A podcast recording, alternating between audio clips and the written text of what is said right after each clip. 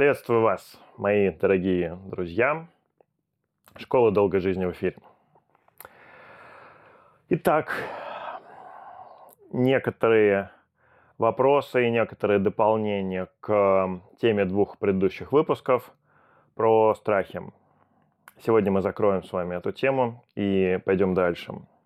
Мне когда-то казалось, что эта тема совершенно необъятная, но два выпуска и кусочек сегодняшнего, похоже, закрывают основную ее часть. Ну, как всегда, если мне что-то потом придет в голову, э, еще сказать на эту тему, если что-то вспомню, я дополню это в следующих выпусках. Итак, забавно, но проснулись э, в комментариях э, негодующие люди по поводу моей мысли насчет отсутствия абсолютного добра и зла в мире, в природе. А, я ждал раньше. Что это вы долго соображали? Видимо, долго рождалось. Вот, так что я э, в своем выпуске сказал, что это детская позиция. Делить мир на хороших и плохих, э, видеть в мире добро и зло.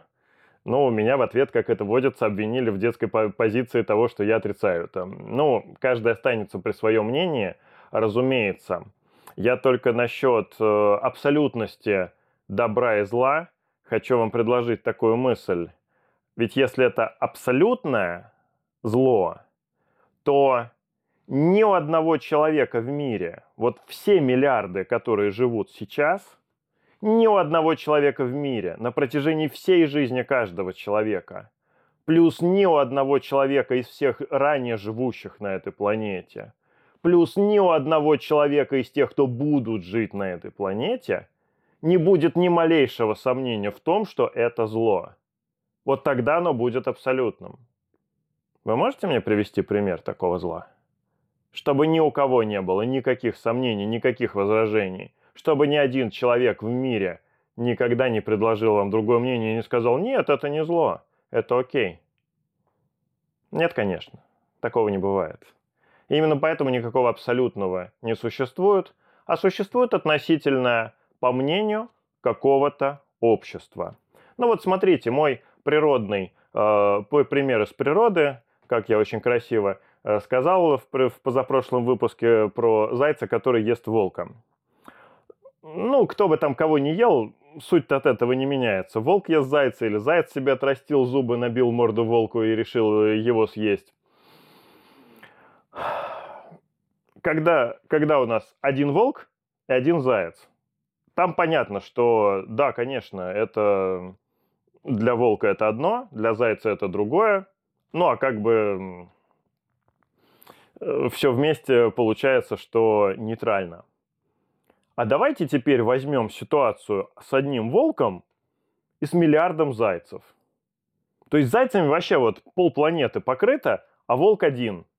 И волк ест зайца, а все сообщество, вот это миллиардное сообщество зайцев, говори, рассказывает друг другу, какой волк ужасный. Вот для них, для всех волк будет э, воплощением зла. И вот они тогда, вот эти зайцы, они, конечно, назовут волка абсолютным злом, потому что в их сообществе все зайцы в этом уверены, а их очень много. Но разве что-то изменилось от того, что зайцев стало больше?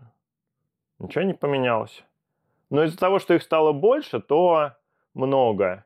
То очень сразу захотелось подумать, что теперь все такие зайцы, и все думают как зайцы. Большинство к правоте никакого отношения не имеет. Большой привет всей концепции демократии. От того, что какой-то точки зрения придерживаются много людей, эта точка зрения не приобретает никакой дополнительный вес. Она какая была, такая остается. Просто ее придерживается больше количество людей. Сегодня. Завтра их может быть меньше или еще больше. Послезавтра про нее вообще могут забыть и поменять на прямо противоположную. Но нету никаких абсолютных добра и зла, ну признайтесь уже в этом. Есть относительные. Относительно нынешних условий, относительно нынешнего общества. Именно так на это и стоит смотреть. Эм, прочитал про мысль э, про привязку добра и зла к природе. В смысле, что все, что помогает природе развиваться, это добро, а все, что мешает природе развиваться, это зло. Но тоже не выдерживает никакой критики. Вот я решил построить себе дом. Мне для дома нужно место. И я нашел себе э, полянку в лесу, и мне нужно эту полянку под дом расчистить от всех деревьев, от всех растений, которые там растут, выкопать яму. При этом пострадают растения, пострадают, может быть, какие-то животные, которые тоже хотели жить или живут на этой полянке. И вот я строю себе дом, а получается, что часть природы таким образом я разрушил. Это добро или зло? Это абсолютно естественное явление.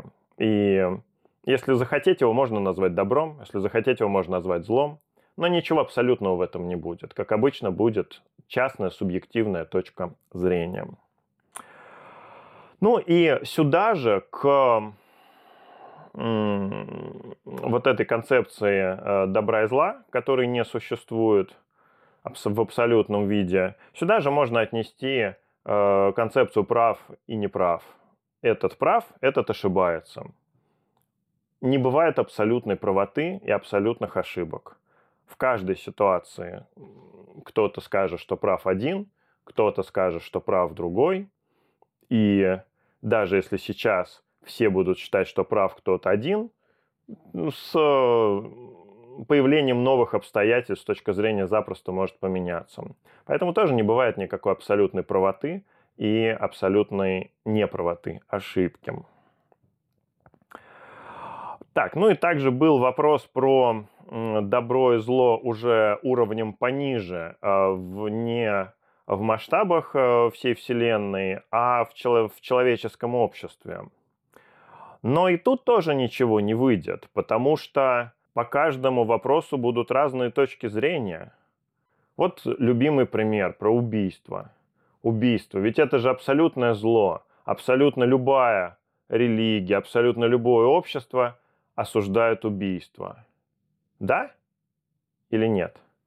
Любое убийство или не любое? Выйти на улицу убить человека – это плохо – выйти на улицу, убить человека, который напал на вас, на ваших близких, на ваших родных с желанием их убить, уже стало хорошо, уже стал классный поступок. И там, и там убийство. Только здесь плохое убийство, здесь хорошее убийство. Убить человека, который собирался напасть. Он только собирался, но собирался. И напал бы, если бы вы его вовремя не убили. Хорошо или плохо? Вопрос, да? Так что слишком все относительно. Именно из-за этой относительности не бывает ничего абсолютного. Поэтому, если мы это, в этом признаемся, то жить станет намного честнее. Но это объективно так. Это действительно так. В разных культурах э, разные поступки трактуются абсолютно по-разному. И то, что является преступлением, то, что является злом в одной культуре, является нормой поведения в другой культуре. А есть еще сообщество, есть субкультуры, где тоже все это по-разному бывает. Так что это очень относительные понятия, и никогда не стоит их абсолютизировать. Еще интересный был вопрос, можно ли заразиться от э, другого человека его деструктивной программой? Если человек начинает э, сливать на тебя свои негативные эмоции, у него идет очищение от какой-то деструктивной программы, и у человека, на которого сливается эта энергия, возникает ответная эмоция. Ну, простой пример, козел сам козел. Э, является ли это заражением чужой деструктивной программы? Нет, не является. Если у человека даже близко не будет, даже намека никакого не будет на аналогичную деструктивную программу в его сознании, резонировать будет нечему, и никакого сам козел в ответ не будет. Просто потому, что человек не испытает эти эмоции, сколько бы он не получил их извне. Есть такое выражение в духовной практике «я пустой». Я для этой эмоции, для этой энергии пустой. И вот э, оно как раз именно об этом. И это самый эффективный способ не то что даже борьбы, взаимодействия с этими энергиями. Когда им не за что зацепиться в вашем сознании, они проходят насквозь, они вошли и вышли, именно что не зацепившись, ни за что не зацепившись. И все. И на этом э, вы очистились от этой энергии в тот же миг, в какой ее и получили, и никакой эмоции у вас эта энергия не вызвала. Но если есть хоть маленькая-маленькая своя такая же деструктивная программа, она малюсенькая, и она спит, она у вас сейчас, эта эмоция вообще ничего не говорит. Но вы получили кучу аналогичной энергии со стороны. И вот тогда этой, этой куча энергии зацепилась за эту маленькую программу, напитала ее. И маленькая деструктивная программа стала большой и вызвала сам козел. Вот так это происходит у нас э, в обществе взращиваются примерно один и тот же типовой набор э, деструктивных программ, страхов и чувства вины. Поэтому ничего удивительного нет в том, что мы испытываем сходные эмоции в сходных ситуациях. Нас так учили. Но это не значит, э, что они есть абсолютно у каждого из нас, и что нет возможности от них очиститься и избавиться. Как раз наоборот, такая возможность есть, и это совершенно необходимо сделать. И когда это происходит, то уходит из вашей жизни эта эмоция. И хоть весь мир вокруг будет испытывать эту эмоцию, вы ее испытывать не будете. Вот у меня сейчас чуть попозже будет э, снова возвращение к примеру с недавней пандемией ну и вот сейчас тоже я могу привести этот пример. Все вокруг боялись, а были люди, которым не было страшно. Вот, вот что, что хочешь, делай, а вот не страшно. Вот не боятся они этой болезни и все чувствуют, что ерунда все это. Вот не страшно и не страшно. И ведь огромные энергии страха были в пространстве тогда. Куча людей их транслировала, все общество транслировало – эти энергии. Одни люди им поддались, другие нет. Если бы было какое-то заражение, вот такое прямое заражение деструктивной программой, поддались бы все 100% в той или иной степени. Те, кто участвовал в ну, вот в этом энергетическом наполнении. То есть человек, который закрылся бы полностью от этой информации, сидел бы там себе где-нибудь в домике и ничего бы не читал, не слушал, ни с кем бы не общался. Да, он бы этого избежал. Но все люди, которые варились в этом информационном пространстве, которые э, там смотрели новости по телевизору, читали все, что писалось, э, общались друг с другом, все на 100% бы э, поддались этой эмоции. Ну, просто в разной степени. Кто-то сильнее, кто-то слабее. Но ведь немало было людей, которые, ну, вообще не приняли это всерьез. Ну, сказали, ну, кто-то дурью мается просто-напросто. Не было никакого страха у некоторых людей. У других был, а у этих некоторых не было. Вот это как раз те люди, которые для этой энергии были пустыми. У них не было внутри этого страха. Если нет внутри этого страха, не за что цеплять. И хоть вагон энергии такой негативный влей в такого человека, все в пустоту, все пройдет насквозь. Вот для цель э, очищения сознания для абсолютно всех деструктивных программ стать вот таким пустым. Тогда никогда никакой негатив не зацепит человека. Для этого развиваемся, для этого все и делаем. Так, задали вопрос мне, э, почему э, психосоматика более активна у более э, развитых людей, у людей с более высоким уровнем энергии. Мне казалось, что я достаточно понятно объяснил это в прошлом выпуске, но давайте еще раз это сделаю. Может быть, нужно кому-то, чтобы я два раза это повторил, или, может быть, я сделаю какими-то другими словами, станет более понятным. Итак, а, у человека с, условно возьмем, с низким уровнем энергии, с высоким уровнем энергии. У человека с низким уровнем энергии деструктивные программы тоже работают с этим низким уровнем энергии. Соответственно, тело такого человека за счет низкого уровня энергии, оно будет не такое чистое, не такое развитое. Но воздействие на это тело деструктивной программы будет слабеньким из-за низкого уровня энергии. И такое тело, несмотря на свою вот это не вполне здоровое состояние, несмотря на то, что оно и более загрязненное, и более больное, но оно физически загрязненное и больное, а именно энергетически или психологически воздействие на это тело за счет низкого уровня общей энергии будет слабым. Поэтому э, возникновения симптомы психосоматики в такой ситуации будут минимальные, ровно по количеству вот этой энергии, которая, собственно говоря, будет идти через тело. Это спасение для многих современных людей, потому что при их уровне загрязнения сознания э, ну, высокого уровня энергии они бы, в принципе, не выдержали. Это, кстати говоря, один, один из барьеров для резкого повышения уровня энергии. Просто потому, что сразу начинается очищение от этих программ, и в том числе на физическом уровне оно проявляется. Поэтому процесс развития своей энергетики, он э, такой, он неспешный, неторопливый. И есть практики, которые резко повышают уровень энергии, но это всегда можно делать только до определенного предела. И это чуть ли не самые тяжелые практики, которые вообще бывают. Хотя они же очень, очень полезны, они очень мощные, они очень эффективны. Но они самые тяжелые. Я вам обязательно буду рассказывать впереди про такие практики. Попробуйте, кто захочет, кто, кто смелый, попробуйте их. Ну и для человека с условно высоким уровнем энергии.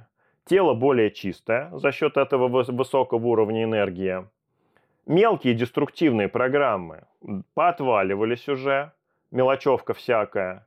А остались крупные, большие деструктивные программы, которые работают как раз при этом высоком уровне энергии.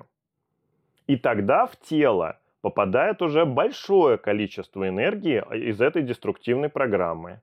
И тело говорит, окей, ты мне даешь такую команду, я буду выполнять эту команду, ты мне дал кучу энергии для того, чтобы я выполнил эту команду, окей, я сделаю, я выполню. Тело этому вообще ни разу не радо, оно от этого тоже стремится очиститься, стремится привести себя в порядок, но энергетика у человека высокая, сильная, и если эта энергетика дает телу команду болеть, тело будет болеть. Будет, никуда не денется, потому что команда оплачена хорошим количеством энергии. Это психосоматика. Это психосоматика при высоком уровне энергии. Все это, конечно, условно, все эти тенденции имеют место быть у любого человека, но, еще раз говорю, чем выше уровень энергии, тем больше доля психосоматики там в целом ряде заболеваний. Или наоборот, даже некоторые заболевания, они в принципе носят скорее психосоматический характер, они в принципе возникают тогда, когда у человека определенный уровень энергии. То есть при более низком уровне энергии они в принципе и не, э, и не вылезут. Хорошо это или плохо? Ну, детский вопрос, хорошо или плохо. Все на свете хорошо. Это тоже очищение для человека. Человек э, с психосоматикой болеет, испытывает эти эмоции, с этими эмоциями он очищается от этой деструктивной программы. Болеет плохо, очищается хорошо. Очистится от этих эмоций, очистится от этой деструктивной программы. Уйдет болезнь из его жизни, уйдет болезнь из его тела. А, ну и Здесь же был вопрос, э, как определить э, степень психосоматики в том или ином заболевании. Условно, конечно, но у меня, в принципе, вот э, поскольку больше десятка, наверное, даже не одного десятка лет работаю с людьми и с болезнями, то у меня, конечно, уже сложилось общее представление о том, какие болезни в целом они, насколько они связаны с физикой и насколько с э, энергетикой. А, например, если мы возьмем э, банальную простуду, то там процентов 90 физики. И энергетики, психосоматики, там она есть. Ну, самый минимум. Ну, так, так, так мало, что вообще не разглядеть. А в разных других болезнях по-разному. Например, вот я в своей жизни много занимался по, по медицинской специальности уролог-урогинеколог. Соответственно, это болезни половых органов. Вот там психосоматики очень много, на любом уровне. Потому что очень много эмоций, потому что очень сильные эмоции вызывает именно эта сфера. Будет с одинаковой степенью силы болеть у человека э, где-нибудь там в коленке и в половых органах. В коленке он вообще на это может внимание не обратить. В половых органах сразу это будет очень сильная эмоциональная реакция. Одна и та же боль с одной и той же силой, интенсивностью. Вот, это, вот, вот об этом как раз говорит э, степень психосоматики. А, для меня самое главное – это оценить э, степень эмоциональности, сколько эмоций связано с этой болезнью. И есть болезни, которые особо никаких эмоций не вызывают, есть болезни, которые вызывают умеренные эмоции, есть болезни, у которых физического проявления капля, а эмоционального проявления гигантское количество. То есть только кольнуло у человека, так кольнуло, что другой бы на это вообще внимания не обратил но только кольнуло, и тут же прям буря эмоций в ответ. Вот это в чистом виде психосоматика. Вот это прям вот есть болезни, где 90-95% это вот такая симптоматика. Чисто психологическая или энергетическая, связанная вот все с теми же любимыми нами нежно деструктивными программами. Так что оценка степени физических симптомов и эмоциональных. Вот она условно примерно дает представление о том, сколько там физики и сколько там психологии или энергетики. И эмоции бывают подавленные, поэтому не всегда это получается оценить. То есть человек может испытывать их, переживать, но даже сам себе в этом не признаваться. Переживает очень сильно, а привык носить масочку такого абсолютно спокойного, уверенного в себе, Бывает. Бывает такое, вот тут сложно разобраться, то есть надо в нем это просто разглядеть, эти подавленные эмоции. Ну, либо есть специальные практики, которые все подавленные эмоции вытаскивают наружу. Ну вот, э, еще раз хочу вспомнить про недавнюю пандемию, именно как пример от массового, э, например, как пример массового очищения от деструктивной программы. Какие страхи тогда в основном были? Страх, страх за свое здоровье, страх смерти э, в очень ярко выраженной степени. Потом, чуть попозже к нему э, присоединился страх перед соответствующими уколами, и это уже было след... это был уже следующий виток. И обратите внимание, как они не совпали друг с другом по времени. Э, то есть сначала э, все пережили, э, ну, кто переживал, конечно, все пережили страх перед болезнью, страх заболеть, страх умереть. Ох, как я видел этот страх в глазах людей. Очень хорошо помню, как на меня кассирша в одном супермаркете орала, просто в голос орала, чтобы я надел маску. И я понимаю, что это ее не заставляют, так орать, что это она сама так боится. Потому что, ну, когда тебя заставляют, ты не будешь так реагировать. Ты просто скажешь, ну, да, оденьте маску, оденьте маску, я не могу вас обслужить без маски. Нет, о, это такой был страх в ее глазах. И вот меня-то вот этот страх уж так сложилось, что не коснулся вообще ни в маленькой капельке. Мне с самого начала было, ну, может, как, как хвостовство сейчас звучит, конечно, но ничего не могу с этим сделать. Для меня с самого начала э, было смешно бояться, что болезни, что чуть попозже бояться этих э, уколов. из-за чего меня э, все, все, э, все противоборствующие лагеря записали в чужие, потому что одни боялись одного, другие боялись другого, а если ты с ними вместе не боишься, то ты сразу враг. Вот, кстати говоря, еще один хороший пример того, как работают деструктивные программы по делению на своих и чужих, на добро и зло. Все, кто боится вместе с нами, все хорошие. Все, кто не боится, они, наверное, делают так, чтобы мы боялись. Значит, они враги, значит, они плохие, значит, зло связано именно с ними. И если ты не боишься вместе с этими, ты для них враг. Даже если ты для них вообще ничего плохого не сделал.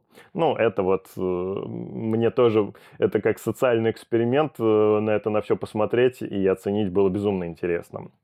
Ну вот, так что страх был очень серьезный. И поскольку меня самого абсолютно не коснулся, то мне было интересно как раз отслеживать эти эмоции у других людей. Я видел, что они очень сильные, что они у, разных людей, конечно, разные. Кто-то, как я, вообще э, никак, никаких эмоций ровным счетом не испытывал, кроме какого-то там дискомфорта от неудобства всех этих э, событий, ну, потому что они же много, сильно достаточно вмешались в жизнь. Это, кстати, еще один э, тоже был э, эмоциональный уровень, все вот эти ограничения. Вот это, кстати, меня, не могу сказать, что совсем равнодушным оставил. Нет, это меня как раз вот все эти ограничения меня зацепили. Но, но совершенно не страх перед э, болезнью. А я видел этот страх в глазах других людей, и бывало, что очень сильный. Так что ну вот кого-то зацепило, кого-то нет. Это было вот такое сильно массовое явление, именно подогреваемое извне, то есть абсолютно искусственное. Не было совершенно никакого, э, никакой причины э, ничего бояться. И э, понятно, что это вот искусственно создавались э, все эти эмоции, но э, когда они создавались искусственно в обществе, эти энергии, то, соответственно, они цепляли то, что у людей сидело внутри и у кого сидела даже самую капельку этот, этого страха, у того, пользуясь этой энергией, они пробудились и вышли наружу. Так вот, колоссальное было очищение от э, деструктивных программ, от этих страхов, колоссальное очищение общества – в этом смысле нельзя не сказать, что это действительно была болезнь с огромным очищающим эффектом. И самое интересное, что у болезни был механизм, действительно связанный с эмоциональностью. У меня потом уже а, были люди, а, которые мне рассказывали, что для них единственным симптомом этой болезни было как раз вот э, страхи, паника, депрессия, плохое настроение – не было вообще никаких других симптомов. Даже эта потеря обоняния, которая практически всех коснулась, даже ее не было. А вот, э, вот это было.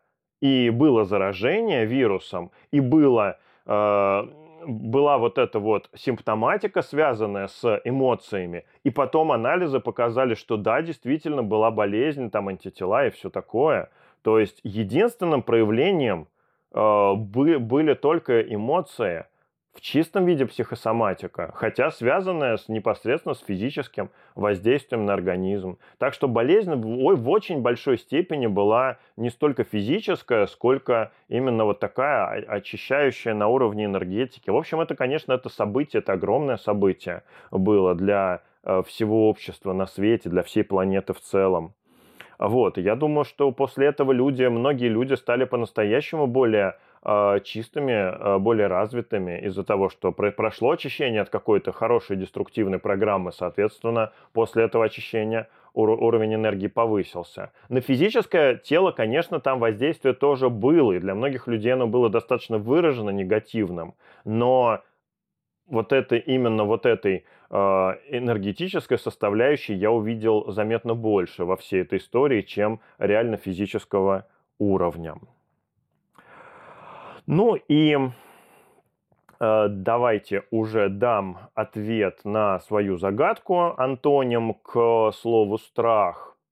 Э, было немало высказано версий, и многие люди э, назвали тот вариант, который я считаю правильным, но я в этом смысле предложу вам целых три варианта, которые, на мой взгляд, подходят для того, чтобы быть явлению противоположному страху. Творчество, любовь и счастье. На мой взгляд, во всех этих явлениях, что творчество, что любовь, что счастье, человек не может испытывать страх, либо если он испытывает страх, то, соответственно, у него не получается испытывать вот эти эмоции. Ну, творчество это не совсем эмоция, это скорее процесс, а я говорю именно про эмоциональное состояние. Когда человек эмоционально настроен творить, то он э, не будет в этот момент бояться. У него страх, конечно, может сидеть там в подсознании, может быть в неактивной форме, но ты либо боишься, либо что-то творишь. Хотя это может быть в какой-то степени и ну, то есть, если есть какой-то активный страх, он просто будет мешать творчеству, но творчество может оказываться сильнее, поэтому человек все-таки творит, но страх в нем сидит. Такое, да, такое возможно, поэтому здесь я соглашусь с тем, что это несколько относительное состояние, но просто вот э, с моей точки зрения все-таки такое вот настоящее творчество, когда человек полностью всеми своими мыслями погрузился в процесс какого-то какого творения, на мой взгляд, оно со страхом уже э, является противоположностью. Ну, любовь и, и счастье, это, в принципе, между ними, по большому счету, можно ставить знак равенства. И э, ну вот это вот уже, в, это, это действительно уже в чистом виде э, состояние противоположное страху. И э, парочка дополнений к теме страхов, э, после которых мы с нею э, попрощаемся. Первое, что хотел сказать, не сказал в прошлый раз, это то, что я сталкивался с таким явлением, когда человек э, со своими страхами отказывается э, работать, отказывается взаимодействовать. Как это выглядит? Это выглядит так, что у человека появились какие-то негативные эмоции. Вот помните, как я говорил, человек растет, растет, растет, развивается. На определенном уровне развития у него деструктивная программа включается. То есть до этого она была выключена. И когда, пока она была выключена, то тема, вот эта область жизни, с которой была связана эта, негатив, эта деструктивная программа, эти негативные эмоции, она никаких негативных эмоций, собственно, эта тема не вызывала. Все было окей в этой теме, все было нормально. А в какой-то момент человек растет, развивается, и эта программа включается, и эта тема начинает человека пугать. Эта тема начинает у человека вызывать негативные эмоции.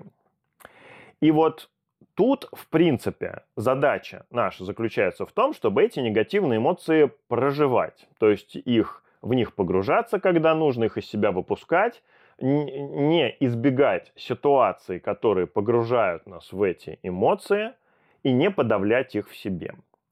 Но есть очень соблазнительный вариант, особенно когда это тяжелая деструктивная программа, то есть когда это сильные негативные эмоции, сильный страх. Есть очень соблазнительный вариант эту тему вообще для себя закрыть. Приведу такой пример. Девушка пережила тяжелые отношения с мужчиной. Там что-то он ее очень сильно обидел, там очень сильно там плохо с ней поступил. В общем, ей это было очень тяжело. И После этих отношений девушка себе говорит, что для меня тема отношений в этой жизни закрыта. Больше никогда ни с одним мужчиной, ни, ни в какие отношения я вступать не буду. И все. Почему? Потому что это очень больно. Потому что это очень сильные негативные эмоции, и я не хочу испытывать эти негативные эмоции – я эту тему закрываю. Ну хорошо, если это через две недели прошло, или там через полгода, или через год, или через несколько лет она там влюбилась и забыла про это свое обещание и снова погрузилась эм, в эту ситуацию, скорее всего, для того, чтобы снова пережить там те или иные похожие эмоции, если до конца тогда очищение не прошло от этой деструктивной программы.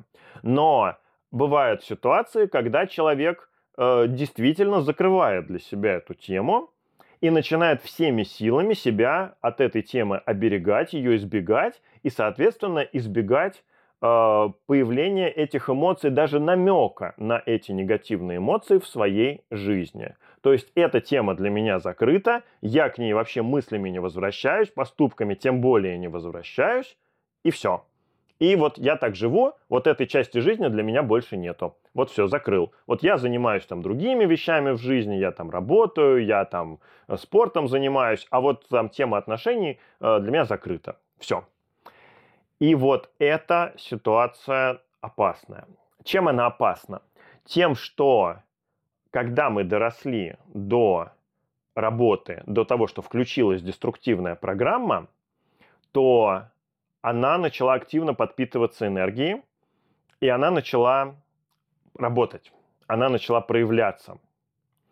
И эти эмоции, которые мы испытываем, это же очищение от этой деструктивной программы. То есть с каждыми э, такими эмоциями получается, что наш уровень энергии кормит ее за счет того, что он вырос, кормит эту программу все больше, но мы испытываем эти эмоции, эта энергия выходит из нас, и, соответственно, этой деструктивной программы становится меньше. И таким образом происходит очищение от этой деструктивной программы. А если человек отказывается испытывать эти эмоции и всеми силами себя от них оберегает, тогда получается, ну, во-первых, у него может не получиться. То есть он будет беречь, беречь, беречь себя, а потом в какой-то момент там энергии в ней накопится столько, что она бомбанет прям по полной программе. И человек окажется в ситуации, где он, так бы он мог по чуть-чуть бы эти эмоции испытывать на протяжении какого-то времени, а тут окажется, что он там три года себя там девушка от отношений берегла, а тут вот прям вот, ну вот все, не выдержала, влюбилась, э, зашла в какие-то там отношения, в которые, в, с тем человеком, в которого влюбилась, и огребла с ним все, что вот э, все, от чего берегла себя эти три года, плюс еще там сверху в несколько раз больше. То есть прям вот по полной программе. После этого снова сказала себе, чтобы я еще хоть раз в жизни. Но это для нее, конечно же, было очищение от этой штуки. Просто если бы не так сильно себя берегла, оно было бы, так скажем, более мягким, аккуратным и постепенным.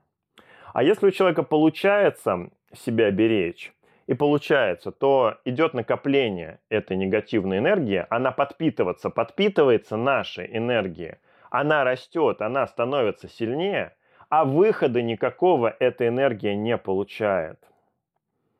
И вот это может разрушить человека полностью. Это опасная ситуация, потому что когда человек вырастет в себе такую деструктивную программу, которая становится очень сильной, ну, я вижу э, два возможных э, варианта, при котором это будет, э, ну, и там, и там все плохо.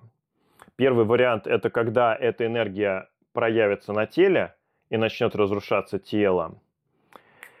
И это настолько все похоже на э, вот эта энергетика всей этой картинки, настолько похожа на злокачественную опухоль в теле человека – что я считаю причиной злокачественной опухоли главным образом именно вот эту ситуацию.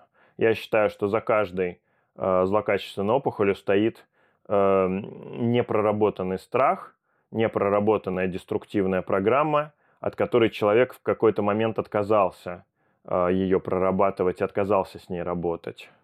Отказался идти в эти эмоции и заблокировал для себя весь процесс очищения от этой деструктивной программы. А второй вариант – это более сложная ситуация, но мне и с таким тоже приходилось сталкиваться. Это когда эта штука становится по силе сопоставима с силой личности человека, и она становится одной из сторон личности человека и периодически начинает брать контроль над сознанием человека, так называемые одержимые люди. Я не знаю, многие ли из вас сталкивались с такой ситуацией, я с ней сталкивался не раз, я работал с такими людьми, это тяжелейшая ситуация. Там нет никакого разрушения тела. Там может идти разрушение тела, но оно будет идти параллельно с разрушением личности. А вот э, когда деструктивная программа берет контроль над личностью человека, ну, вообще-то это очень страшно выглядит со стороны, потому что человек в этот момент становится безумным, совершенно безумным. И я думаю, что многие из вас, э, ну, может быть, не многие, но но некоторые из вас точно совершенно видели таких людей. Это же разрушительная сила. И когда человек начинает, когда наберет контроль над личностью человека, человек начинает делать все, чтобы разрушить себя, разрушить э, всю свою жизнь. Это может быть на короткий момент, там на там, минуты, на какие-то. Это может быть э, периодами, надолго, там на несколько дней, там на неделю, на месяц. И это может быть, это может быть уже на постоянной основе, то есть личность у человека совсем загнулась, а деструктивная программа полностью взяла контроль над э, личностью. Такое тоже бывает. Это, это очень грустно и это достаточно страшно. Так что э, вот эта история про страхи, с которыми, э, с которыми человек не хочет работать, она очень опасна именно тем, именно своими последствиями, тем, что все равно придется, рано или поздно все равно придется с этим столкнуться. Но, но чем больше оттягиваем, чем больше себя бережем, тем больше огребем в итоге. Поэтому лучше уж не избегать, если эти эмоции негативные есть в жизни лучше не избегать их проявления, а позволить им выходить. Хоть это и неприятно, это безусловно неприятно, но другие варианты сильно более неприятные.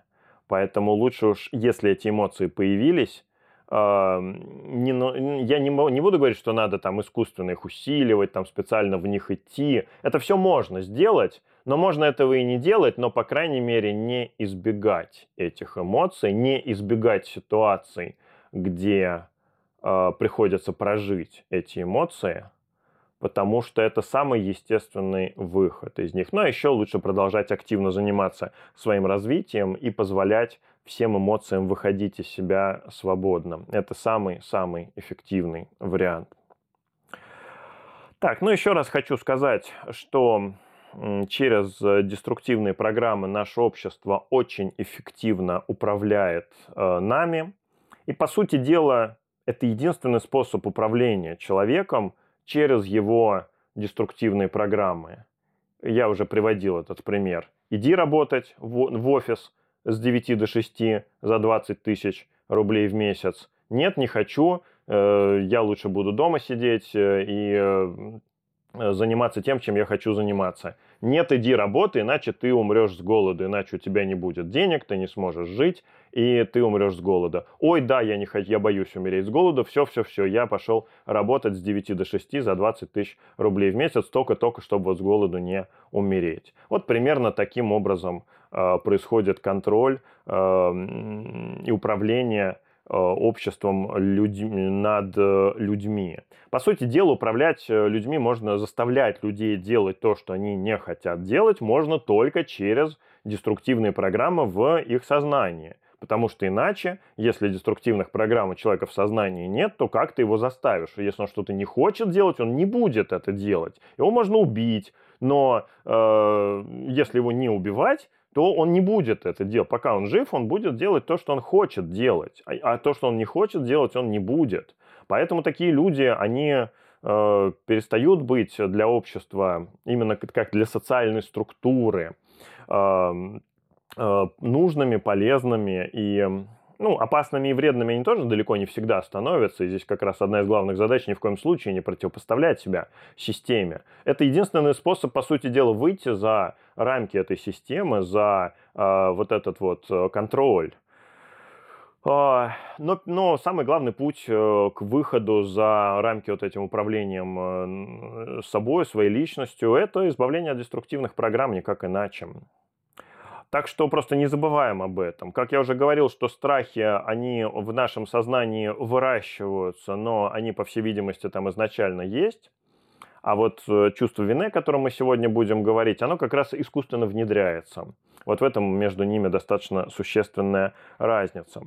Ну и во всем, что касается управления э, человеком, э, сразу же возникает тема э, свободы. Что такое свобода? Мне очень понравилось такое определение, мысль, я даже не могу сказать, откуда она, потому что я слышал ее от одного человека, который явно кого-то цитировал, но я не знаю, кого именно он цитировал. Может, можете, можете найти и сказать мне про первоисточник, хотя, скорее, всего, этих первоисточников много. Что единственная доступная э, человеку свобода – это свобода от собственных страстей. Вот мне очень нравится это определение, потому что оно как раз говорит о том, что настоящая свобода э, для человека – это свобода от э, деструктивных программ в его сознании. Человек, который освободился от всех деструктивных программ, он становится по-настоящему свободным, потому что он может жить только э, через свои желания, а не через э, свои страхи, чувство вины и другие деструктивные программы. Ну и еще в заключение я хотел э, сказать, что я когда приводил э, примеры негативных эмоций, то я, э, среди прочего, упоминал грусть. Ну и грусть это же действительно всегда э, понятие противоположной радости. Радостный, грустный. Но при этом, при всем, я вижу, что грусть, она не всегда носит... Она бывает действительно э, негативной эмоции, когда человеку очень грустно, очень плохо. А бывает такое понятие, как светлая грусть. И вот э, слово вроде как одно, и граница-то между ними, где она светлая, где она не светлая, какая там еще серая, темная, черная. Ну, тоже, вот, вот здесь, конечно, эм, не так легко это понять, э, где разница, но э, я совершенно точно понимаю, что бывает э, такая, то, что называют светлой грустью, и, то есть это такая, как бы это сказать, такая не разрушающая, не негативная грусть. Тебе грустно при этом, но в этом нету, ты не чувствуешь в этом ничего плохого. Я, по крайней мере, это ощущаю именно так.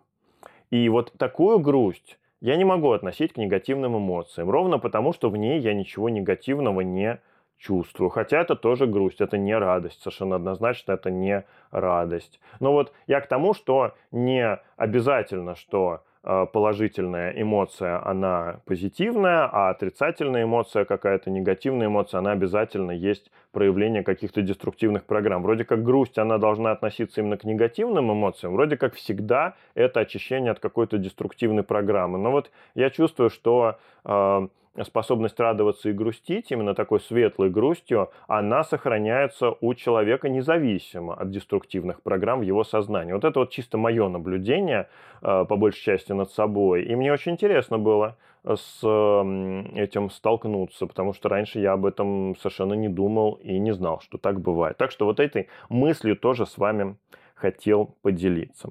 Итак, мои хорошие, мы с вами переходим к сегодняшней теме нашего выпуска. И сегодня я начну разбирать э, следующую деструктивную программу. Это чувство вины. Вторая базовая деструктивная программа заметно менее сильная, чем страхи. Страхи, конечно, это наше все. И самое главное очищение, ну вот я уже говорил, что процент э, э страхов среди всех деструктивных программ это 70, 80, 90 э, процентов. То есть это почти все. Почти все негативные эмоции вызваны страхами, и почти все деструктивные программы это страхи. Но вот большая часть среди оставшихся после страхов это чувство вины. Что такое чувство вины?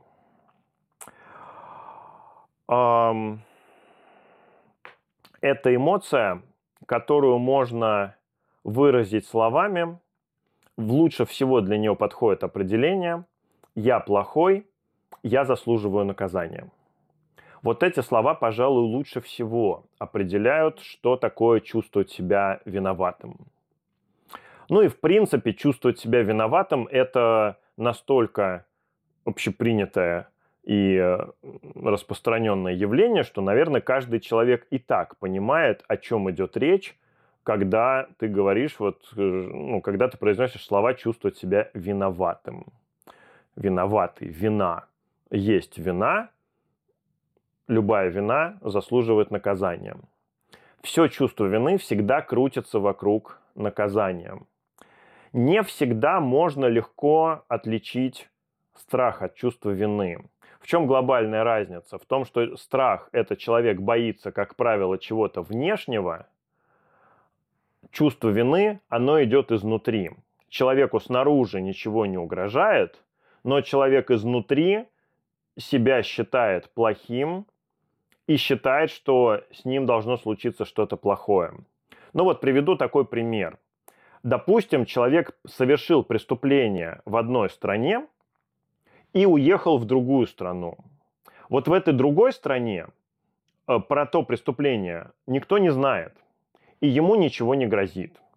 Если у человека был страх за возможное наказание, то когда он уехал в другую страну, и он понял, что наказание благополучно избежал, он такой, ну, ой, как хорошо, все, теперь у меня все прекрасно, все замечательно, такой вздохнул с облегчением – и счастливый живет дальше, потому что, соответственно, он наказание избежал, ему больше бояться нечего. А если у человека была вина, было чувство вины за то преступление, которое он совершил, то для него ничуть не лучше станет в другой стране, его это чувство вины будет грызть изнутри, оно ему будет говорить, ты плохой, ты совершил преступление, тебе, ну, тебя, тебя нужно наказать, ты должен быть наказан. И это чувство вины очень может быть даже заставит человека вернуться э, в ту страну, где э, его накажут за это преступление. Вот «Преступление и наказание» Достоевского как раз в чистом виде история про чувство вины. Когда собственное чувство вины сгрызло человека настолько, что заставило его принять э, наказание за совершенное преступление, потому что иначе это было еще хуже. Вот это чувство вины. Оно всегда крутится вокруг того, что я плохой, я заслуживаю наказания. И самое интересное в чувстве вины – это то, что это чисто социальное явление. В природе никакого чувства вины не существует. Каждый раз, когда мне начинают говорить про разные вариации чувства вины, про это чуть попозже скажу, насколько это хорошая, полезная штука. Да, с точки зрения общества, которое управляет людьми, да, хорошее, полезное.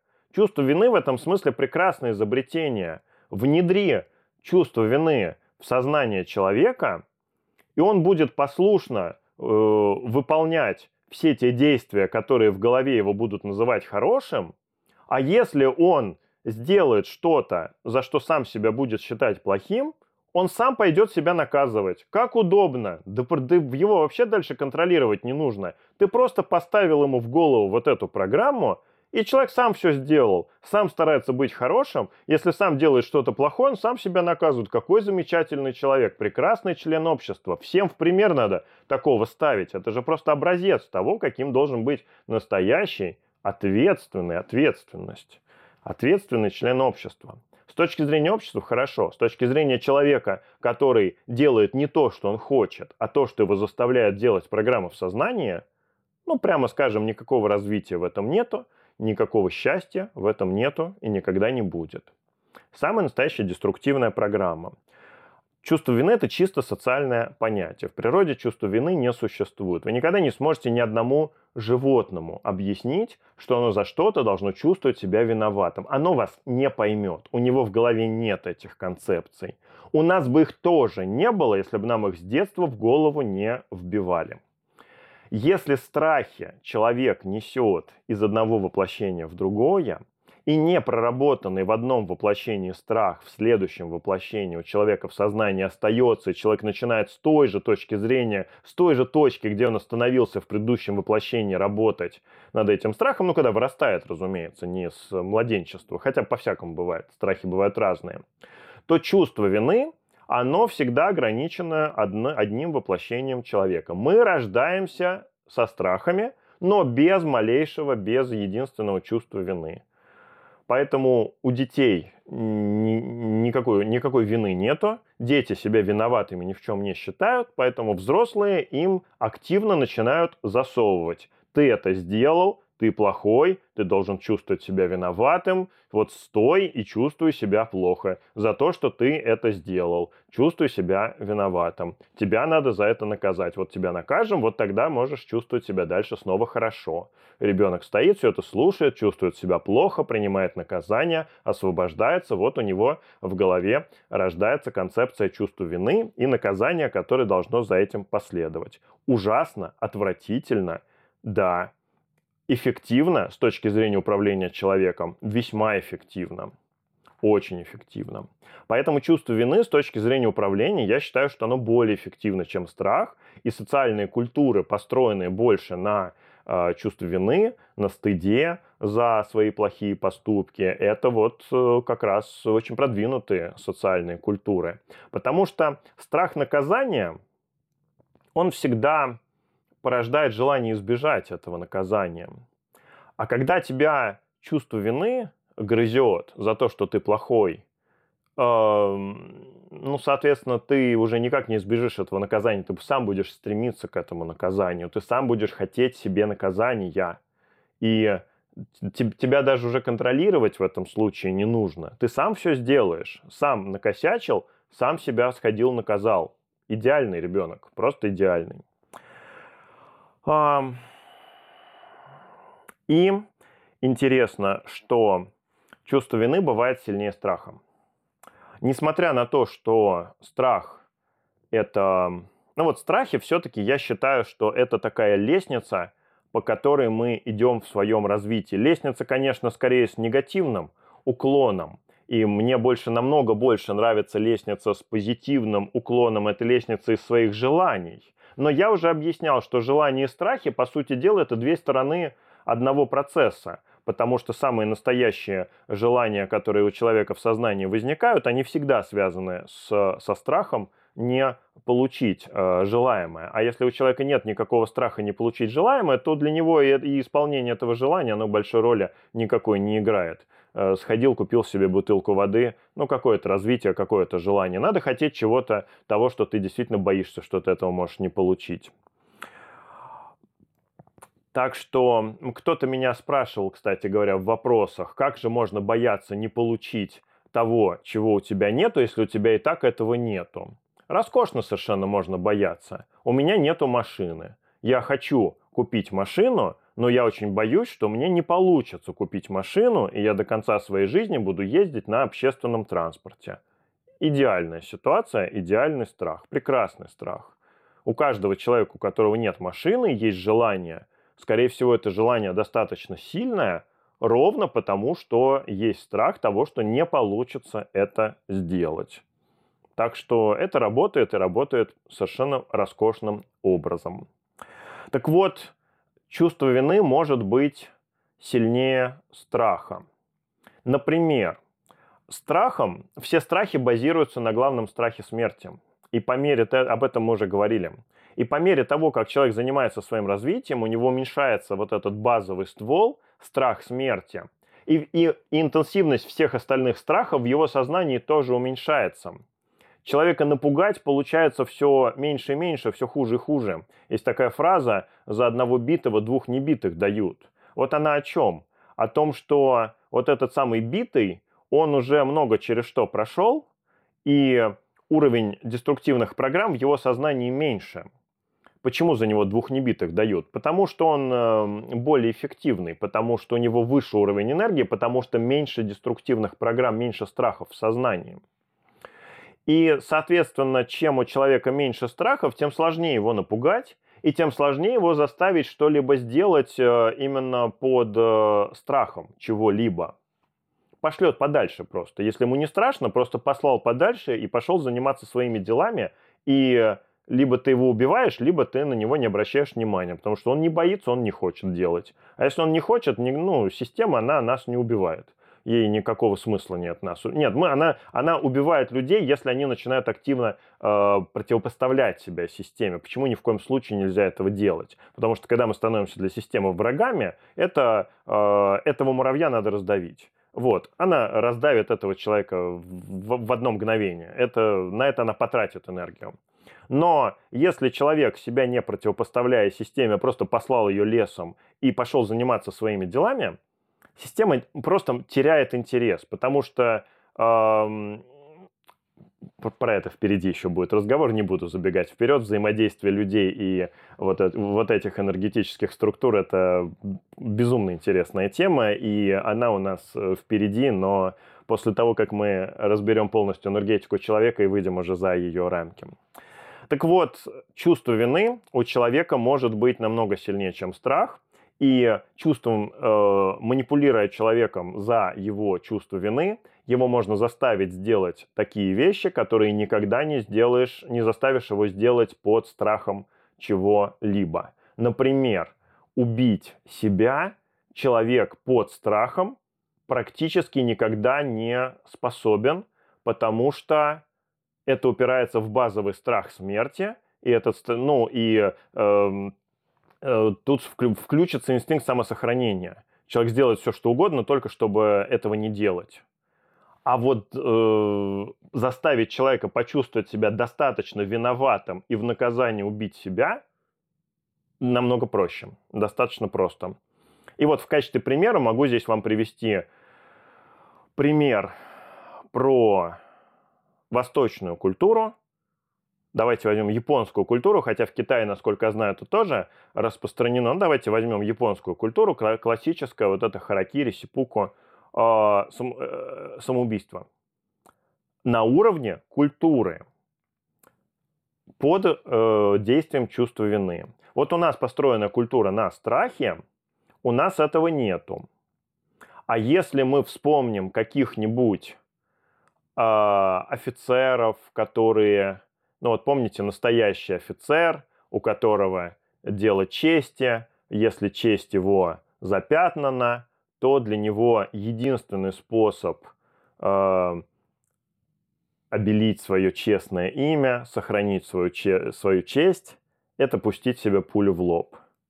Вот в чистом виде работа чувства вины, его вариации под названием честь, мифическая некая, для того, чтобы заставить человека убить себя. Напугать человека так, чтобы он себя убил, практически невозможно. Заставить его чувствовать себя виноватым и подвести его к тому, что смерть для него это единственное э, достойное наказание его вине, сложно, но возможно. И это вот как раз многие культуры этим пользуются.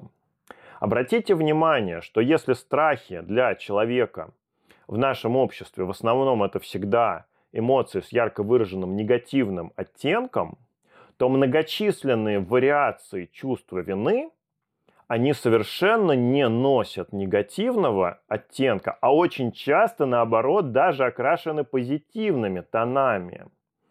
И вот я вам сейчас просто перечислю вариации чувства вины, и вы увидите, что многие из этих понятий, они у вас совершенно не ассоциируются с деструктивной программой, с программой, которая разрушает личность человека и только занята тем, что портит ему жизнь это я уже сказал, упомянул про честь, честь, долг, стыд, этика, мораль, нравственность, совесть, патриотизм.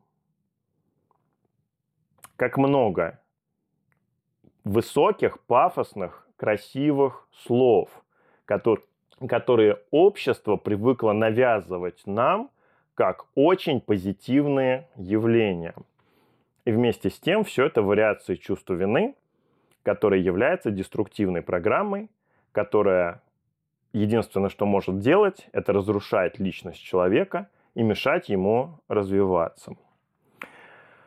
Я представляю себе, сколько будет всего в комментариях по этому поводу, потому что далеко не все люди готовы принять эту мысль. Ровно потому, что общество нам с детства навязывает другие мысли на этот счет – и вы, конечно же, многие из вас мне сейчас в комментариях начнут эти мысли транслировать. Если вы думаете, что вы мне откроете в этом смысле что-то новое, то все может быть, попробуйте. Я прочитаю обязательно.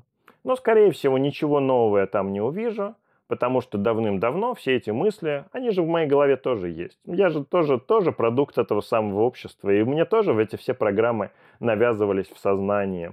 Просто я уже прошел э, этап осознания того, что у нас есть э, наша личность, а есть наша роль в обществе. И это разные вещи, абсолютно разные вещи. И роль в обществе, она совершенно не связана, очень часто не связана ни с развитием нашей личности, ни с, э, с чувством, субъективным чувством счастья, удовлетворение в своей жизни, то, к чему стремится любой человек, ощущение счастья, чувствовать себя счастливым. Так вот, развитие нашей личности, оно ведет к тому, что мы чувствуем себя счастливым. А развитие нашей роли в обществе очень часто туда совершенно не ведет. И к тому самому долголетию, о котором, собственно, вспомним тему нашего всего курса «Школа долгой жизни», Деструктивные программы не ведут к долголетию. И чувство вины даже в таких э, высокопарных, пафосных понятиях, как честь, совесть, нравственность, мораль, оно тоже не ведет ни к счастью, ни к долголетию. Очень часто чувство вины связано с причинением боли или какого-то дискомфорта другим людям. Ну, согласитесь, никому из нас не хочется, скорее всего, делать другому человеку больно. Но если, поскольку это все равно периодически так складывается ситуация, что мы периодически все равно это делаем, делаем друг другу больно, причиняем эту боль, то это один из э, э, поводов почувствовать себя виноватым, назвать себя плохим и захотеть себя, себе наказанием, то есть почувствовать себя виноватым.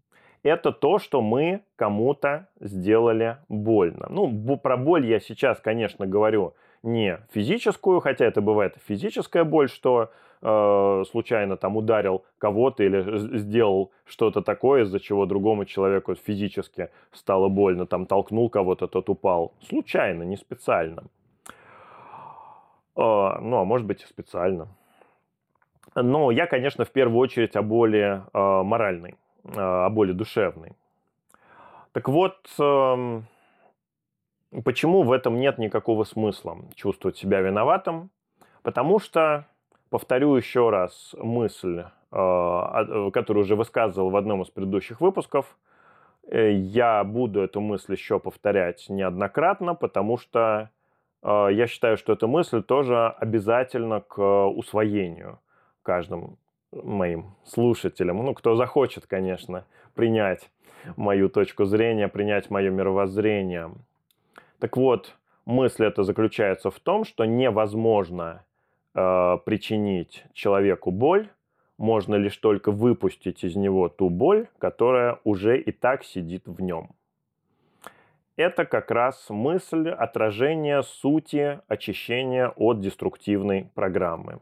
Если в человеке есть какая-то деструктивная программа, то другой человек запросто может создать ситуацию, когда эта деструктивная программа выходит наружу через негативные эмоции. Если у человека внутри этой деструктивной программы нет, то никакая подобная ситуация не заставит его испытывать негативные эмоции и создавать эту ситуацию ему никакого смысла не будет, и, соответственно, э, этого ничего не будет. Но чаще всего деструктивная программа у человека есть, другой человек чаще всего создает ситуацию, ведет себя так или иначе, так что первый человек испытывает эти негативные эмоции, тогда тот человек, который испытал эти негативные эмоции, называет этого человека плохим, и они опускаются на уровень детского сада с категориями хороший и плохой. И человек, который стал причиной этой боли, этих негативных эмоций, он запросто, у него же тоже в сознании всякое разное есть, он запросто может почувствовать себя виноватым и начать испытывать чувство вины, и начать хотеть себе наказания за то, что он причинил вот этому человеку боль. Но если на это смотреть как на процесс внешнего воздействия, то есть был у нас такой абсолютно идеальный счастливый человек, но что-то снаружи с ним плохое сделали, и идеальный счастливый человек в один момент превратился в страдающего несчастного человека. Только потому, что на него воздействовали снаружи, а внутри он был совершенно идеальным и счастливым. Тогда, конечно, да. Если на это смотреть таким образом, то, конечно, во всем виноват э, этот плохой, э, которого обязательно теперь нужно наказать. Потому что это он, козел, во всем виноват. И Соответственно, если бы не он, то счастливый человек так бы оставался счастливым человеком. Но в мире все устроено по-другому, ну, по крайней мере, с моей точки зрения. И счастливого человека, если он по-настоящему счастливый, с чистым сознанием, ни один другой человек, ни одна другая, ни одна ситуация в жизни, она его несчастным не сделает. А вот если у него внутри сидят неактивные деструктивные программы, то их можно другому человеку создать ситуацию, где они активизируются, и эта боль изнутри начинает выходить наружу, и это для человека является процессом очищения от деструктивной программы, которого он не хотел, которого он не просил, и который он, разумеется, никогда в жизни спасибо этому не скажет за то, что это с ним случилось. И, разумеется, обвинит во всем того, кто с ним такое сотворил – ну и, в общем, дальше все как обычно в жизни это и бывает. Так вот, чувство вины за причинение боли другому человеку, оно, исходя из этой логики, конечно, не имеет никакого смысла, но бессмысленность этого чувства вины совершенно не отменяет того, что человек будет его испытывать. Даже если он осознает всю эту ситуацию, но если чувство вины в нем сидит, если в нем есть эта деструктивная программа, то он будет испытывать негативные эмоции, он будет себя считать плохим за то, что он сделал больно другому, и будет хотеть себе наказание, потому что чувство вины работает именно так. Или вот э, еще мой любимый пример с эгоизмом. Это пример про то, как общество нами манипулирует. Вот это пример уже из моей личной э, жизни, но я знаю, что это очень распространенное явление. Слово эгоизм э, носит ярко выраженный, на мой взгляд, я, конечно, могу ошибаться, и в сознании разных людей это может быть по-разному, но эм, насколько я вижу эту ситуацию, что в большинстве своем слово эгоизм в обществе носит достаточно ярко выраженный негативный оттенок. Обозвать другого человека эгоистом – это его обозвать, то есть это сказать про него что-то плохое. Вместе с тем, что значит эгоизм? Эгоизм – это, по сути дела, это любовь к проявлению любви к себе. Это желание, чтобы мне было хорошо, и, простите, а что может быть более естественное, чем желание того, чтобы мне было хорошо? Я считаю, что все на свете должны хотеть, чтобы мне было хорошо. Ну и, разумеется, это шутка. Каждый человек первым делом хочет, чтобы ему было хорошо. Так что я сколько не смотрю, я не могу увидеть в проявлении эгоизма абсолютно ничего негативного. Потому что вся природа, простите меня, живет по этим правилам. Любое живое существо первым делом, что оно хочет, оно хочет, чтобы ему было хорошо.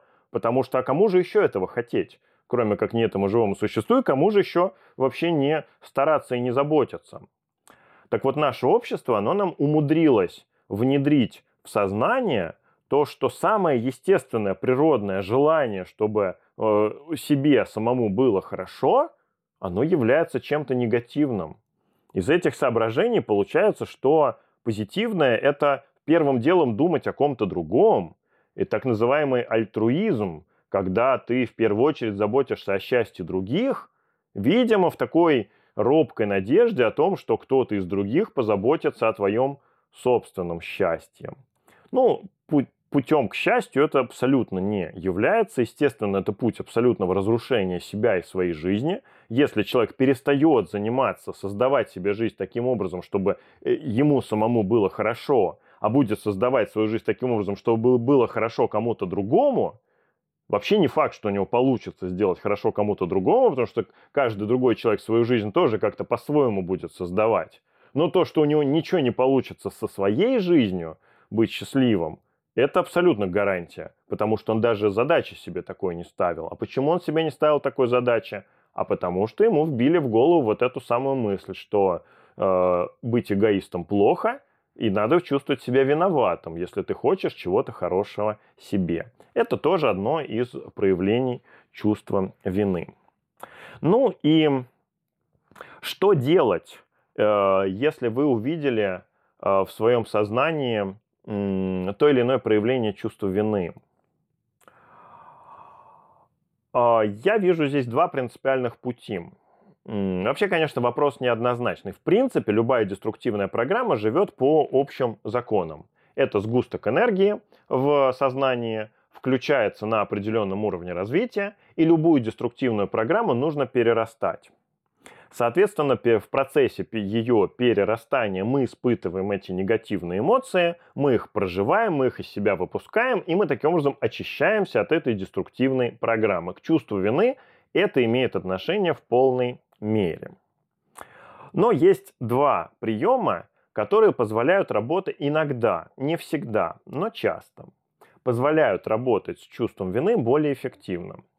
Первый прием – это осознание этой всей ситуации, потому что все-таки чувство вины – это неестественное чувство для, для нашей души, для всего нашего существа. Вот страх – это сильно более естественное наше чувство, поэтому мы и носим с собой страхи. Ну, то есть мы с ними, э, мы с одним страхом можем прожить там десяток воплощений, пока с ним разберемся. Это, ну, это колоссальная работа, и, по сути дела, страх э, за это время стал уже частью личности человека. Чувство вины частью личности человека не является. Это социальная надстройка над нашей личностью. Она противоестественна в любых своих проявлениях. Даже вот в этих самых пафосно-позитивных проявлениях, она все равно противоестественна для нашей личности. И э, выведение э, этого чувства вины в любой из его вариаций на осознанный уровень, оно очень часто ослабляет действие программы. То есть, когда человек понимает, что э, это вина, что он чувствует себя виноватым, что работа деструктивной программы, которая является для него противоестественной его частью в сознании, как правило, эта деструктивная программа сразу съеживается, начинает э, вести себя поспокойнее, потому что ее вот на свет вытащили, и ей это не нравится. Поэтому осознание этого процесса, на мой взгляд, это очень большая серьезная часть. И любое проявление чувства вины обязательно стоит э, разбирать в своем сознании и вытаскивать его на свет Божий, потому что оно от этого обычно становится слабее. Слабенькое чувство вины на этом вообще может отвалиться. Сильное чувство вины на этом не отвалится, но скукожится. И станет э, поменьше, и вести себя будет поаккуратнее. Соответственно, когда вы будете анализировать свои поступки или принимать какое-то решение о том, как поступить. Ну вот элементарный пример. Друг вам звонит и говорит, помоги мне, пожалуйста, вот э, завтра вот приезжай, вот завтра ко мне в такое-то время будешь мне помогать. Uh, у вас другие планы, у вас другие желания, вы собирались заняться другим, вы ему говорите, нет, я вообще-то вот хочу, uh, собираюсь там другим заниматься, поэтому вот завтра не приеду, а тот говорит, ты мне вообще друг или нет? Вот если ты мне друг, то, пожалуйста, приезжай и помоги. Плюнь на все свои планы. Если ты мне друг, то приезжай и помоги. Манипуляция в чистом виде. Человек не хочет что-либо делать, другой человек хочет его заставить что-то делать, манипулирует им через деструктивную программу, через чувство вины. Если человек теперь откажется, он будет поним... чувствовать себя плохим другом, он будет чувствовать себя плохим, у него включится желание себя наказать. Он не хочет себя чувствовать плохим, и тем более не хочет никакого наказания. И если чувство вины достаточно сильное, он говорит, да, хорошо, действительно, я же твой друг, я тогда э, плюну на все свои планы, на все свои дела, на все то, что меня развивает и делает меня счастливым, и поеду заниматься твоими решением твоих э, вопросов в чистом виде манипуляция одного человека другим через э, чувство вины. Ни к дружбе, ни к чему-либо другому это отношение не имеет. Это могут быть не друзья, это могут быть еще более эффективно родственники э, и так далее. Э, анализируя подобные события, либо принимая подобные решения, всегда смотрите на мотивацию. И когда вы видите, что вы вас подталкивают к какому-то решению, манипулируя вами, дергая вас за чувство вины, нужно всегда понимать, что это решение, этот путь, который вам навязывают через чувство вины, он вас уводит в сторону от вашего развития и вашего счастья в итоге. Поэтому никогда не нужно его принимать.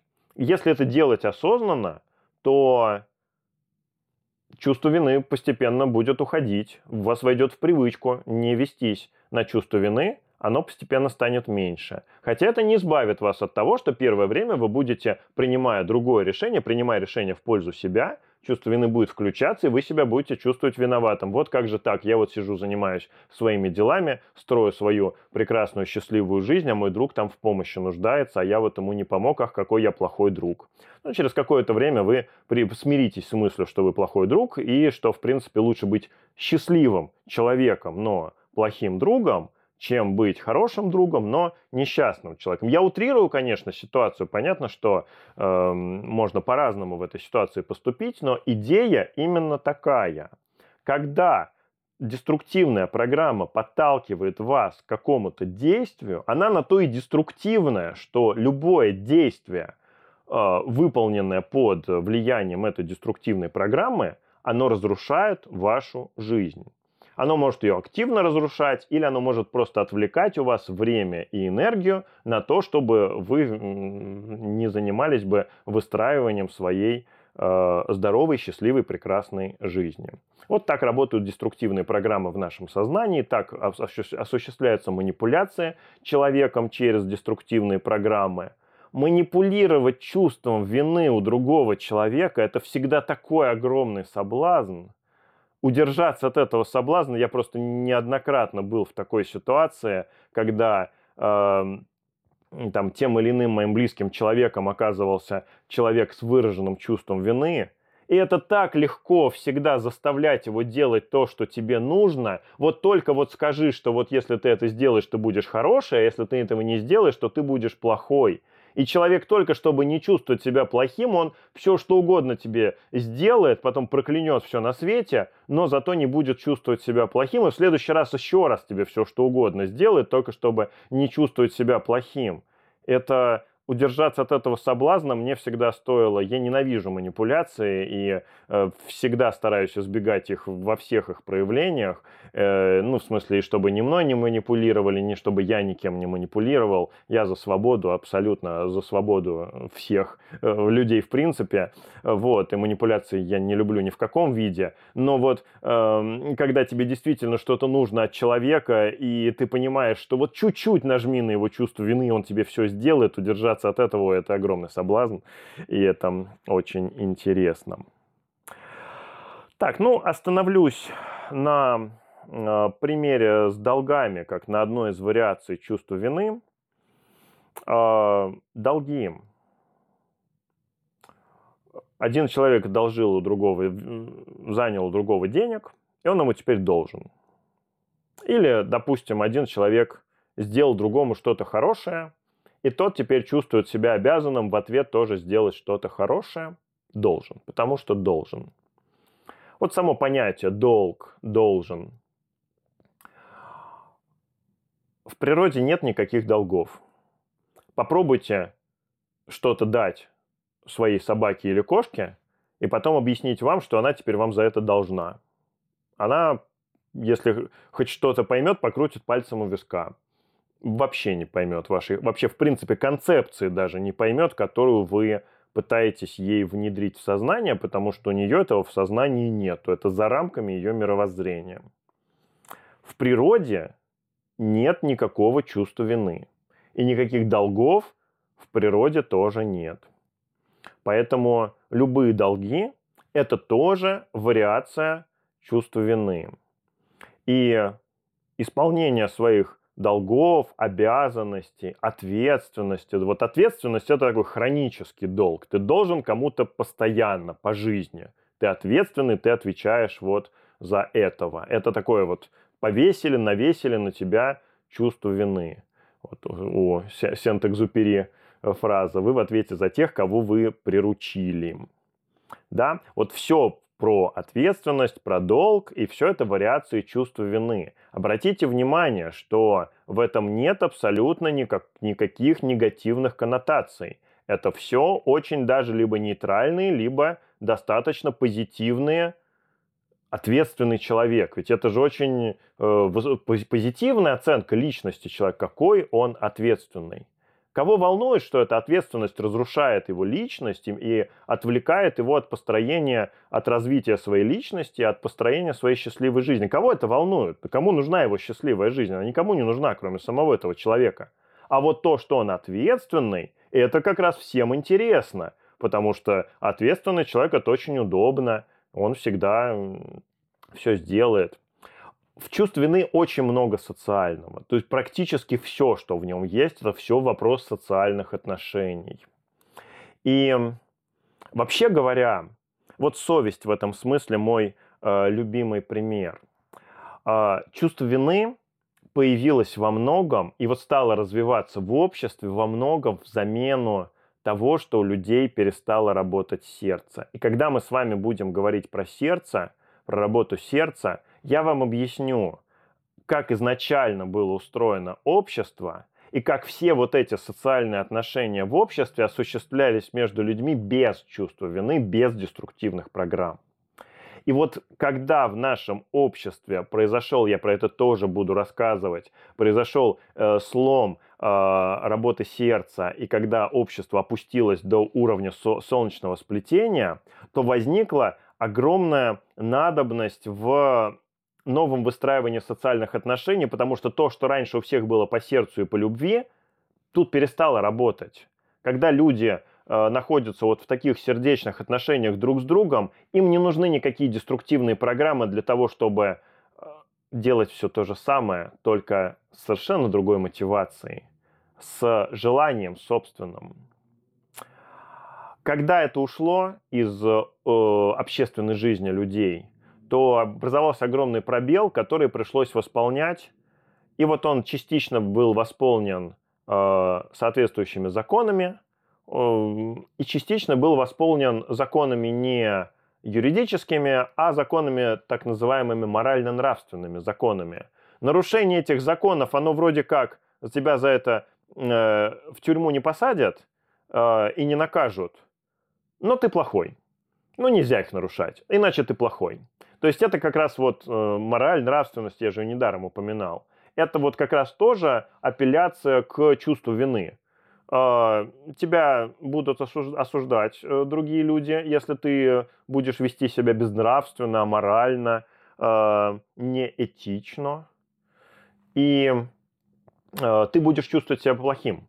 А если ты не чувствуешь себя плохим, то ты вообще такой плохой. Если ты даже плохим себя не чувствуешь, когда и нарушаешь эти законы. А вообще ты должен чувствовать себя плохим, ты должен хотеть себя наказать, и ты должен в следующий раз исполнять эти законы, чтобы не чувствовать себя плохим. Вот в чем смысл морали, нравственности и этики.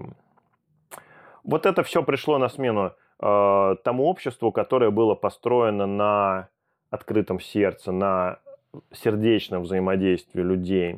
Поэтому это очень убого, это очень уродливо, и, к сожалению, это очень э, разрушает жизнь человека. Именно так и стоит относиться ко всем э, проявлениям чувства вины.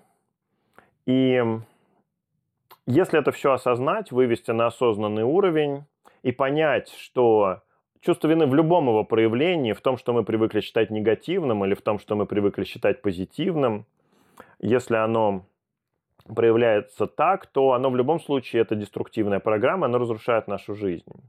И никогда не стоит вестись на эту деструктивную программу, даже если нам за это грозит пережить вот эти негативные эмоции, связанные с тем, что мы будем чувствовать себя виноватыми. Но вот эти эмоции, почувствовать себя виноватым, это как раз вариант э, избавления, это путь избавления от этой самой деструктивной программы. Поэтому лучше идти в это, чем в э, ввестись постоянно на э, вот эти манипуляции, когда вас заставляют через чувство вины делать то, что вы делать не хотите. Да, ну и я не сказал про то, что помимо того, что чувство в плане избавления от чувства вины, помимо того, что э, есть смысл выводить его на осознанный уровень, и это его э, снижает, потому что сразу начинает ощущаться э, противоестественность этого чувства вины, чуждость нашей личности. Помимо этого, э, следующий вариант для избавления от чувства вины, ведь у чувства вины самое главное смысл – это ты плохой, ты должен быть наказан за то, что ты сделал, поступил плохо, ты должен быть наказан. Мне так нравятся все вот эти детские а, формулировки, потому что они действительно показывают уровень логики. Если это все выводить на уровень логики, то сразу вот я почему э, эту тему разбираю после того, как мы поговорили о том, что э, деление на хорошее и плохое, на добро и зло, на плохие и хорошие поступки, поступки это детский сад. И э, развитый человек, он понимает, что нету никакого добра и зла, нет никакого хорошего, хорошего и плохого, и, и плохих и хороших поступков в том числе. Так вот, чувство вины, оно как раз вот логика логика, придерживаться вот этой детско-садовской логики. То, что мы э, поступили плохо, э, мы плохие, мы должны быть наказаны. И вот здесь заключается одна из э, ключевых лазеек, э, через которые можно избавиться от этого чувства вины. Если человек должен быть наказан, то он подсознательно будет тащить свою жизнь это наказание. И есть люди, которые болеют из-за того, что они чувствуют себя наказанными. Есть люди, которые попадают в разные э, неприятные ситуации, э, ярко выраженно негативные для этих людей. Вот в моей собственной жизни, например, была автомобильная авария, э, самая сильная в моей жизни, в которой я был, э, в чистом виде вызванная чувством вины. Я тогда испытывал очень сильное чувство вины. Это было последнее чувство вины в моей жизни. Я тогда его погрузился в него прям очень сильно. И э, я попал в аварию автомобильную. Я еще виноват в ней оказался до кучи. И вот эм, благодаря этой аварии, всем этим эмоциям я через какое-то время избавился, полностью избавился от этого чувства вины, и больше оно меня не тревожит и не беспокоит. Практически. Не могу сказать, что на 100%, но на 99 с лишним процентов оно ушло из моей жизни. Вот, а, но я очень хорошо понимаю, что причинно-следственная связь здесь однозначная. Ты чувствуешь себя виноватым, ты хочешь себе наказания, потому что наказание избавит тебя от этого чувства. С наказанием эти эмоции выйдут, и они для тебя закончатся. Вот здесь заключается лазейка. Наказание можно устроить себе осознанным. И в качестве наказания, ну, в принципе, подойдет все, что вам фантазия ваша подскажет. Например, лишите себя чего-нибудь вкусного или э, заставьте себя сделать что-то, что вы не хотите делать. Ну, только осознанно. Что-то такое нормальное для себя. Там, убраться в квартире, там, если вы давно не убирались. Заставьте себя. И в квартире уберетесь, и от чувства вины избавь. В качестве наказания. Класс, да? И, и в квартире уберетесь, от чувства вины избавитесь. Или вот как раз практики, с, связанные с болью идеально подходят для наказания. А, мы говорили о них в прошлый раз. Это там и гвозди, там и эм, э, всевозможные массажи болевые и разные другие практики. Отнеситесь к этому как вот я чувствую себя виноватым, я чувствую себя плохим, вот я себя хочу наказать вот этой практикой. Я буду 10 дней каждый день стоять там по, там, по 5 минут на гвоздях. Будет очень больно, скорее всего. Но вот мне было бы страшно больно. У меня очень чувствительные ноги. И когда вы это сделаете, мало того, что это будет полезно для здоровья, так еще и от чувства вины избавитесь. Классно? Классно. Поэтому это очень классная, очень хорошая лазейка, но она становится возможна только тогда, когда мы все это осознали. И вот таким образом все это социальное проявление чувства вины можно нейтрализовать практически полностью. Но единственное, что наказание должно в вашем сознании быть адекватно вашему чувству вины. То есть, э, если вы считаете себя виноватым сильно, э, сильно себя провинившимся, сильно плохим, а э, попробуйте себя наказать какой-то ерундой, там, не знаю, с собакой сходить погулять, то у вас ничего не получится. Вы не, не, не поверите, что это наказание, что оно адекватное. То есть наказание должно быть адекватно чувству вины. Но если вы изобретете себе адекватное наказание, если все это сделать осознанно, то вы избавите себя от, от большой деструктивной программы. И это будет очень большим шагом вперед для вас и для вашего развития.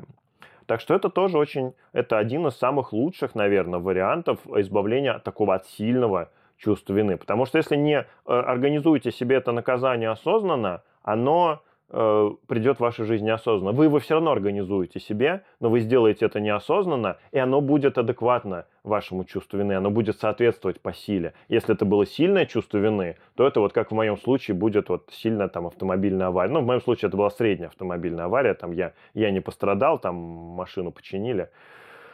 Ну, то есть, в принципе, это теперь уже это понимаешь, что пережилось по сравнению с тем, что могло бы быть, как обычно, пережилось очень даже легко и спокойно, но до сих пор в моей жизни это была самая сильная автомобильная авария. Вот. Это то, что я вам хотел рассказать сегодня про чувство вины. А, Все, что захочу дополнить, соответственно, дополним в следующий раз. Итак, мои хорошие, у нас а, будет сейчас перерыв а, летний, связанный с моими мероприятиями. Я не знаю, когда будет следующий выпуск, скорее всего, в конце июля. Так что набирайтесь терпения, ждите. Хочу вас поблагодарить за э, вашу активность. Я вижу очень много э, откликов, очень много комментариев. И я очень ценю вашу активность. Благодарю вас всех. Э, за то, что вы э, не просто смотрите, а смотрите именно э, вот с таким серьезным подходом, чтобы потом обсудить что-то, принять участие в обсуждении.